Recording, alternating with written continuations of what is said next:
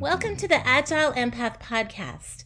Whether you're leading, managing, coaching a team, there is a human behavior aspect. We have 20 plus years in the mental health industry and have creative ways to approach situations. We're going to begin with innovative ideas, how to tap into creativity utilizing empathy. So these are soft skills to tap into our own potential and help others tap into that potential so we can be efficient with agile methodologies. Please like, share, and subscribe to this podcast.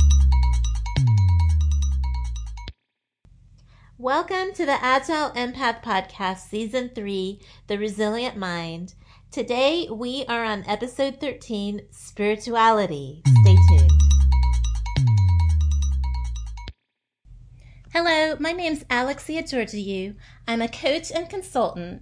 I innovate and create with empathetic, agile methodologies. My website is theresilientpathway.com contact me, Alexia at theresilientpathway.com. That's A L E X I A at theresilientpathway.com. We have special pandemic coaching packages available. We're also providing consultation services with development and training on Zoom.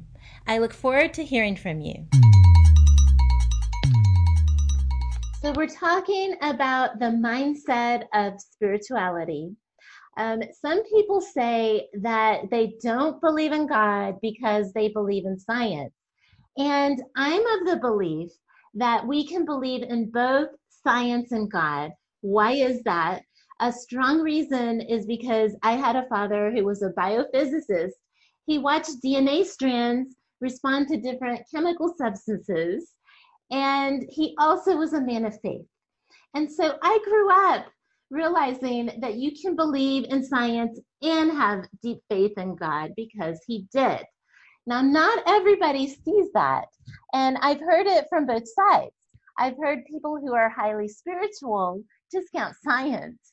And I've heard people who are highly scientific discount God. And there is a happy middle. Um, so I get so excited when I see neuroscience prove things that I've read in my own faith, um, which is Christianity. So there are certain scriptures that I've just known, and now I see science proving it because they can watch our brain response. Uh, so there is neurotheology, and these scientists look at the brain through the fMRI, and they say to an atheist, think about God, and nothing happens in the atheist brain because they don't believe in God. And then they say to a person of faith, believe in God. And because that person believes, uh, they have an experience where the brain lights up. Also, gratitude.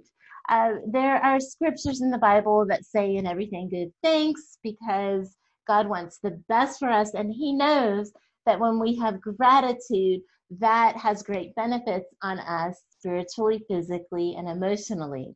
Now, science is proving that with gratitude studies. Gratitude is considered a science. Shawn Achor had the study um, 23 days, journal 23 different things every day, or three things every day for 23 days that you're grateful for. He scanned the brain of participants before and after this exercise and he saw remarkable results. So um, we do see that we can have both science and faith. And so think about how you can connect with your belief system. Uh, connection gives us hope, community gives us a sense of belonging, and that is so important as a human being. Loneliness kills. And yes, we are talking about connection to God when we talk about spirituality. And don't worry, if you are an atheist, you can be an atheist around me. Um, I have friends and acquaintances who are atheists, and I have coaching clients who are atheists. And when I ask them, um, that's one life area. We look at 10 life areas in the beginning of our coaching. And I ask them, okay, spirituality, uh, tell me where you are in your satisfaction on a scale of 1 to 10 10 most satisfied 1 not satisfied and they'll tell me where they are at. And they'll tell me usually their belief system. And so what I look at, if they said, I'm an atheist and I'm a 10, I'm satisfied, I'm happy with that belief, then I'm not going to touch that because it's not an area where they want to change. And it's up to every human being what areas we want to work on. And I have deep respect for that. And that actually is the case with my clients. Um, so I have deep respect for human beings and our choices. I also have a powerful personal experience that I like to share as part of my story because that's just a strong part of who I am. Um, one of the strongest character strengths that I have is my faith.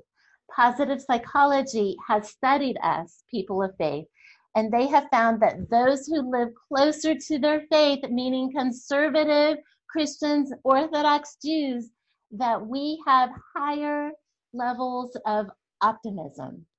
Uh, so that was just encouraging for me to hear that science is actually giving some credibility to faith. Um, so today, challenge yourself. Um, were you spiritual at a time in your life and you let it go? Reconnect, um, explore a little bit because the science shows there's benefit. Thank you for joining us today. Did you know that we are on social media? Our handles are at Agile Empath and at The Resilient Pathway. See you there.